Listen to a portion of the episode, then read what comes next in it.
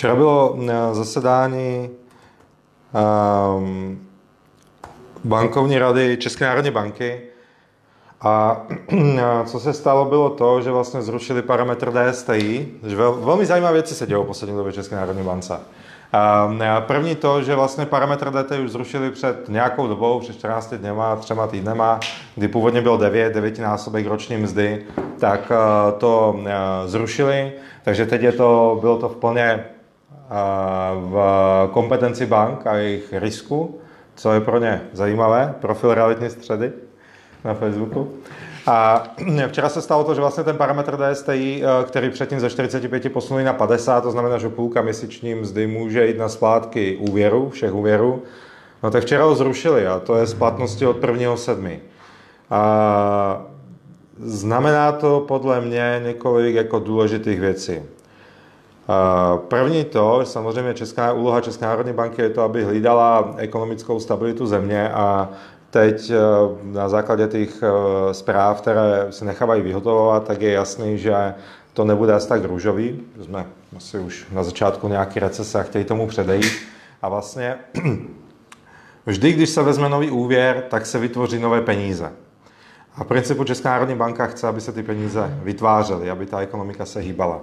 Takže předtím ty parametry DTI, DST, jak jsme viděli, že hypotéky skoro každý, pak minimálně lidí, tak je stáhla a teď je zase otevřela. Takže teď dala prostor bankám, které jsou paradoxně mnohem konzervativnější než je to Česká národní banka. Dala jim prostor na to, aby se v principu sami rozhodli, eh, komu ten úvěr poskytnou, aby se nemuseli dodržovat parametry 9 násobky a 45% eh, měsíčních eh, příjmů. Uvidíme sam, samozřejmě poslední slovo, jako mají banky, jak to budou vnímat. Co se týče parametru DSTI, 45%, to znamená ten poměr měsíčních splátek vůči příjmu, podle posledního doporučení navýšení 5% do České národní banky. V principu respektuje akurát co vím, tak Komerční banka a Moneta a ostatné banky si jedou těch svých 45%, na výjimku občas 50%, ale spíš jsou konzervativnější. Těch důvodů je více, samozřejmě odklad spládek, odklad splátek, který, který byl podle nějakých zpráv, které vím z bank, tak zhruba tak 10% lidí, 10 až 15% lidí požádalo odklad splátek. Takže uvidíme, jak to dopadne. Nicméně, k čemu se chci jako dobrat, jo? Teď jako Česká národní banka povolila stavidla, uvidíme, co banky. Myslím si, že podzim bude jako fakt hodně zajímavý. Z několik důvodů. Myslím si, že úrokové sazby budou o něco málo nižší. Za chvilku budu mluvit o tom, jak se, eh, co má vliv na úrokové sazby. A také to mm, vsází, sázím na nenažranost a, a manažerů v bankách, že budou chtít svoje bonusy, aby měli splněné plány. A proto si myslím, že, že podzim bude fakt zajímavý. Jak pro lidi, kteří chtějí kupovat, to znamená, že k těm úvěrům se dostane asi více lidí, ale taky hlavně pro realitní investory. Protože od 1. 1. ledna 21 a od 1. ledna 22 od eh, jednoho dátumu, jsem zapomněl kterýho, uh, jo, eh, od 1. ledna myslím časový test, to znamená, že kdo koupil nemovitost a bude chtít prodat se ziskem, tak když ji prodá, pod, doteď to bylo, že po pěti letech, když ji držel víc jak pět let, tak neplatil daň ze zisku, teď je to prodlouženo na 10 let a od 1.1.22 to budou odpisy hypoték. Možná jsem ty datumy přehodil, ale tak asi video, čo mluvím takže si nemůžeme dát e, zaplacené úroky e, do nákladu e, vůči daním. Takže teď si myslím, že ten půl rok bude docela zajímavý, protože kdo teď koupí do konce roku nemovitost, tak jednak využije odpisu, bude mít časový test 5, test 5 let, nebude platit za z nabití, ještě to nepodepsal jako prezident Zeman, ale už je to tam jako před Prahem. Um, takže to, to bude docela zajímavý. A jestli ty parametry DTI, DSTI vytrvají aspoň rok, tak si myslím, že pro nás, který občas něco koupíme na pronájem, tak tohle to je poslední tanec. To je poslední možnost, jak z těch našich daňovek, osekaných, neosekaných, vytáhnout začátkem příštího roku ještě nějaké peníze z bank, protože doteď jsme byli většinou národné čísla, limitovaný DTI, DSTI, nebo někdo nepřiznával nájmy, nebo někdo optimalizoval daňovka, ale jestli ty parametry budovy příští rok, aspoň do dubna, května, tak a jste investor do nemovitostí, tak myslím si, že nemá vůbec žádnou cenu co hledám to správně slušné slovo, eh, optimalizovat eh, příjmy z nájmu a optimalizovat příjmy z podnikání, protože ještě určitě jednu, dvě nemovitosti eh, na pronájem koupíte. Ale samozřejmě uvidíme, jak na to všechno budou, budou reagovat banky. Eh, co se týče dalších věcí, eh, tu, tu, tu, tu, tu, jo, eh, kromě toho, že Česká národní banka samozřejmě zrušila ty parametry, které předtím zavedla, o kterých jsem teď mluvil, tak znížila proticyklickou rezervu, což je technická věc. Banky musí vytvářet v úvozovkách jakýsi fond, kam odkladají nějakou část peněz, do to bylo 1% z poskytnutých úvěrů, to bude půlka, na to, kdyby se něco stalo, aby bylo do čeho hrábnout. A teď to 1% se znižilo na půl procenta. Takže větší marže pro banky, což je skvělý, a proto i větší prostor na to, aby možná trošku klesaly úrokové sazby. Co se týče úrokových sazeb, tak ta tvorba úrokových sazeb, když všichni se díváme, jak Česká národní banka zniží reposazbu, že o dvojtýdenní, a pak si říkáme, jo, tak zniží ve čtvrtek a od pondělí už máme levnější hypotéku, je tam více parametrů nebo více faktorů, na základě kterých se tvoří, tvoří úroková sazba hypotéky. Není to jenom ta dvoutýdenní reposazba, která nějak nastavuje hodinu, eh, hladinu ceny peněz v ekonomice, ale banky vydávají hypoteční zástavní listy, které se obchodují. Myslím, že na stránkách ministerstva pro místní rozvoj se dají eh, stáhnout, která banka za kolik, kterou emisi prodala a ty hypoteční zástavní listy kupují instituce, kupují pojišťovny, které mají svoje, svoje peníze, svoje fondy, penzijní fondy, takže záleží taky na tom, za kolik eh, je prodaj, za jakou cenu peněz. A další věc, která má také velký vliv, tak jsou takzvané bankovní swapy a to jsou pětileté, desetileté, kde si banky na mezibankovním trhu mezi sebou půjčují peníze. No a tyhle ty delší peníze, peníze na delší dobu, pětileté, desetileté, jsou teď dražší. Takže uvidíme, jak, jaký bude pokles úrokových sazeb. Já si myslím, že nějaký bude. Protože teď, jako když půjdete do Unikreditu a uděláte si u nich životné pojištění a majetkové pojištění a účet a kreditku, tak se na pětiletém fixu můžete dostat na nějakých 1,79. Uh, ale je to pokud nejste klient Unikreditu nebo nebyl jste, tak vám dají teď maximálně 70, pokud, chce, pokud jste klient, tak 80, ale obvykle na těch 80% sazbách jsou úrokové sazby 2% lehce přes, podle objemu, podle toho, jak ten klient, jaký má rating, jaké má příjmy. U 90% um, úvěrů uh, ty sazby většinou 2,49, 2,54, u nějakých vybraných developerů se dají dostat níž. Chci pozdravit všechny, kteří se dívají, vidím tam pár ikonek, takže ahoj, ahoj eh, kluci, ahoj holky. Kdyby nějaké dotazy, tak mi napište do videa, já se, eh, k videu, já se pokusím zjistit, jak se na to odpovídá. Jo, David Stašek. Arzen Lazarevič. Dám pár odpovědí a pak mi zase napadne, co povídat dřív a takhle to, takhle to zvládneme. Arzen Lazarevič. Je pravda, že banky mají seznam profesí v cestovním ruchu a stravování, kde jsou podmínky na půjčení výrazně tvrdší, jak se hodnocení změnilo. Je to pravda. A většina bank ví, že ta pandemie měla samozřejmě jako dopady na, na žadatele. Ať už jste z nějakých oborů, um, dejme tomu gastronomie, i tady zmíněný cestovní ruch, um, nebo hotelu, um, krátkodobé pronájmy, že to jsou obory, které prostě byly dost zasažené. Takže ano, některé banky se více Eh, zeptej se, v jakém oboru podnikáte, pokud řeknete, ale podnikám cestovní ruchu a teď chci půjčit eh, peníze na, na hypotéku nebo na spotřebák, tak musíte buď to více s tou bankou komunikovat, anebo vybrat banku, který to moc nevadí.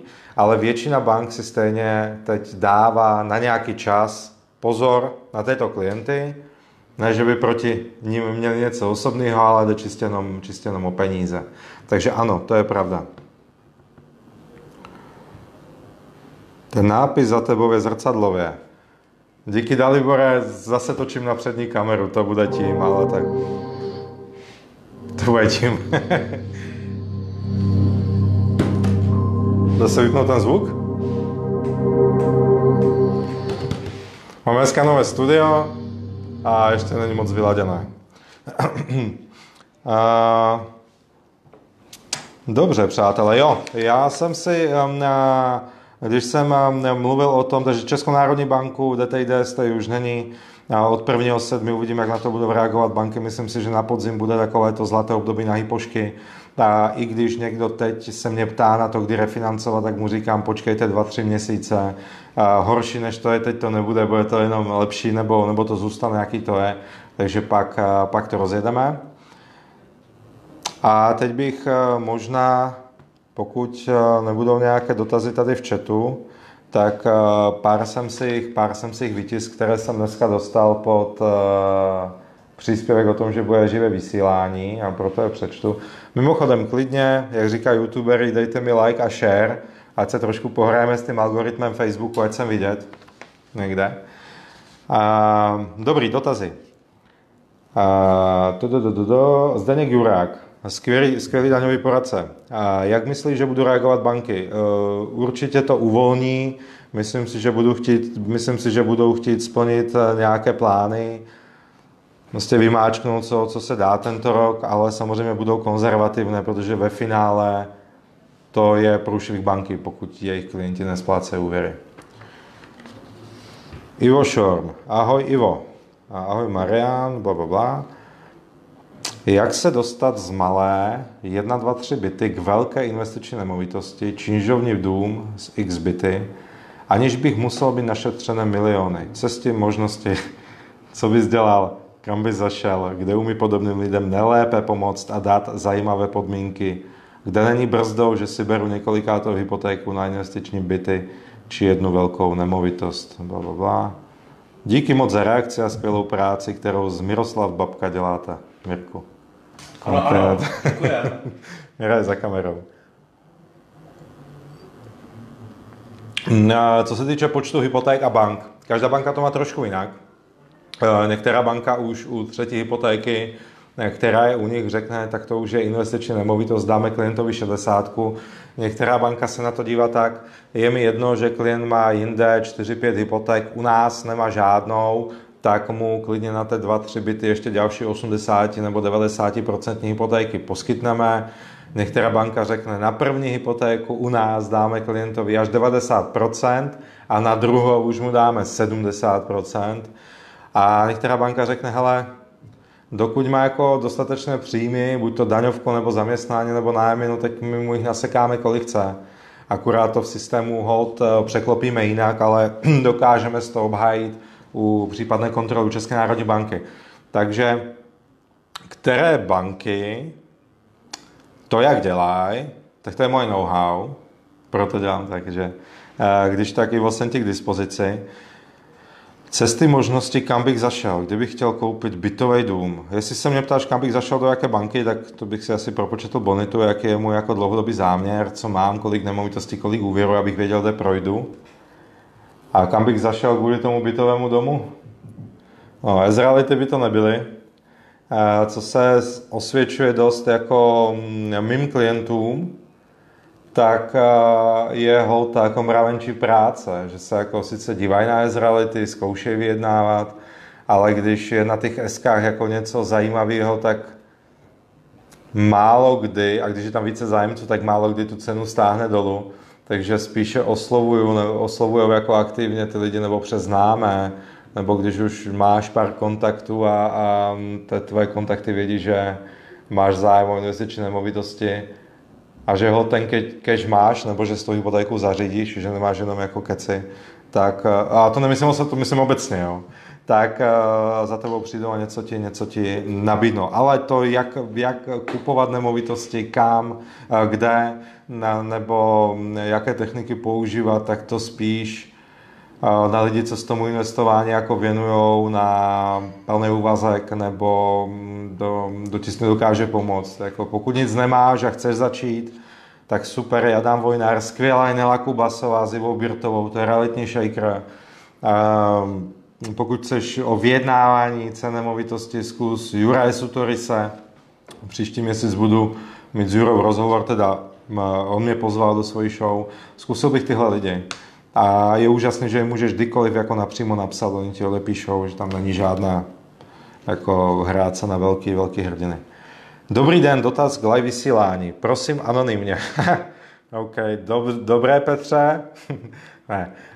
v případě, kdy je kupní cena výrazně nižší, například nemovitost rodině, výhodna koupě než odhad banky, jak se banka zachová, půjčí například 80% z odhadu, tím by částka vystačila na 100%, hypotéky plus finance navíc zůstanou například na rekonstrukci, bla, bla, bla. Jasně. Na rovinu, obchody v rodině.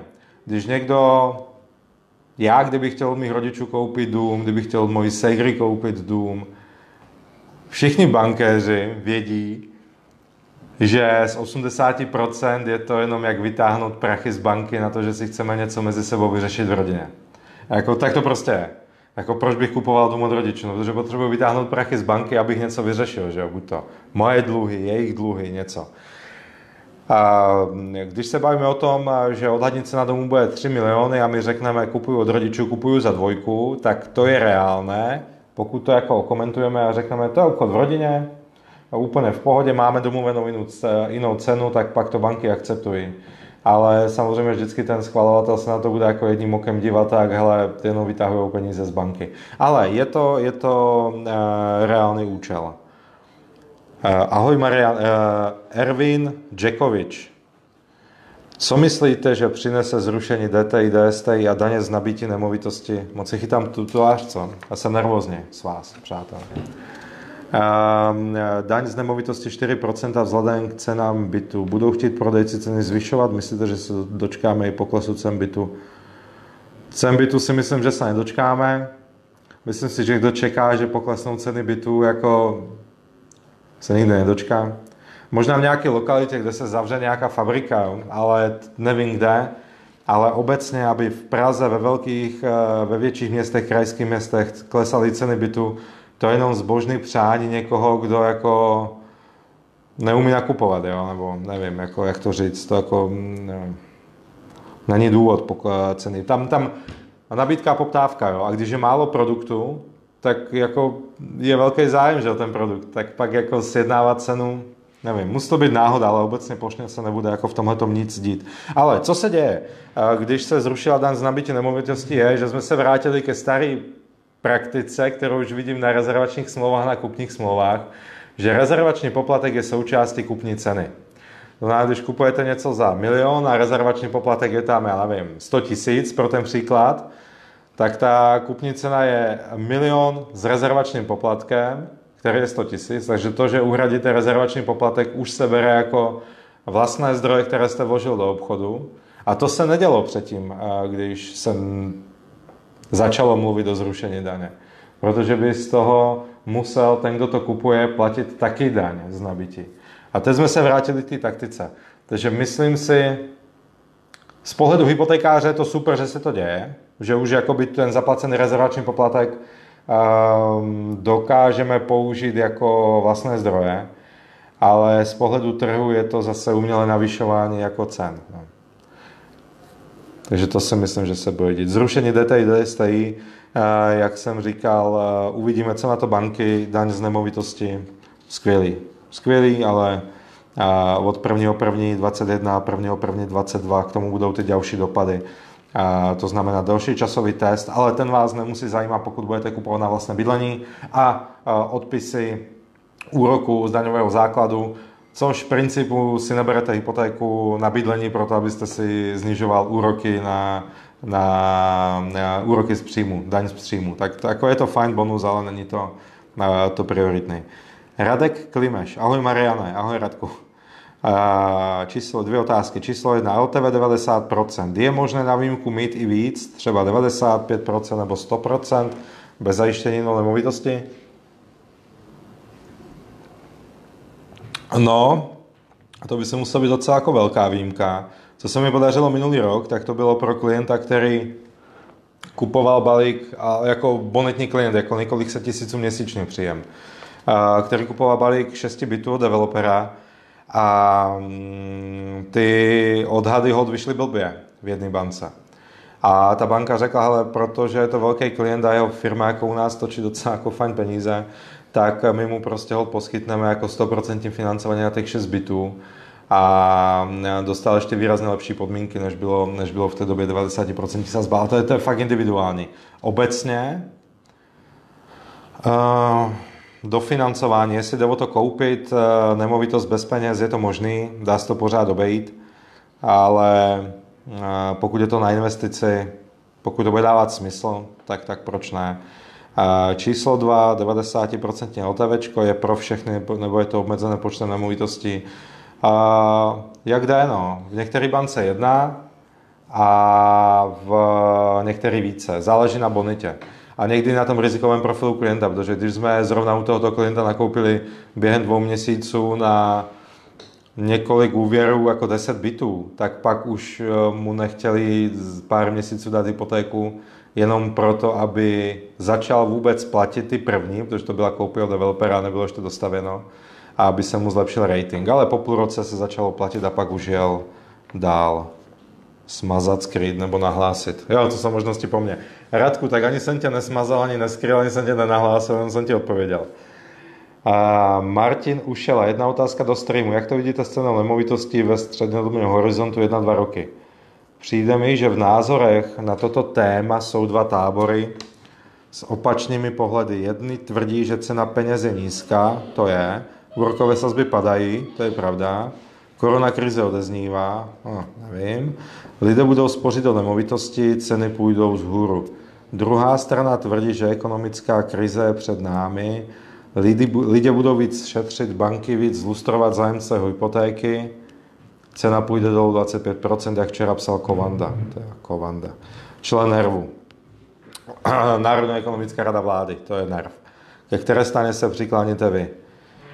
No, nepřikláním se na stranu Lukáše Kovandy, i když on má toho víc co říct naproti, oproti mě, když já jsem jenom hypotékář, on je ekonom, ale cena propad 25%, nevím, jako v jaké lokalitě to pan Kovanda myslí. Víc zlustrovat zájemce o hypotéky. Ono se to už trošku děje.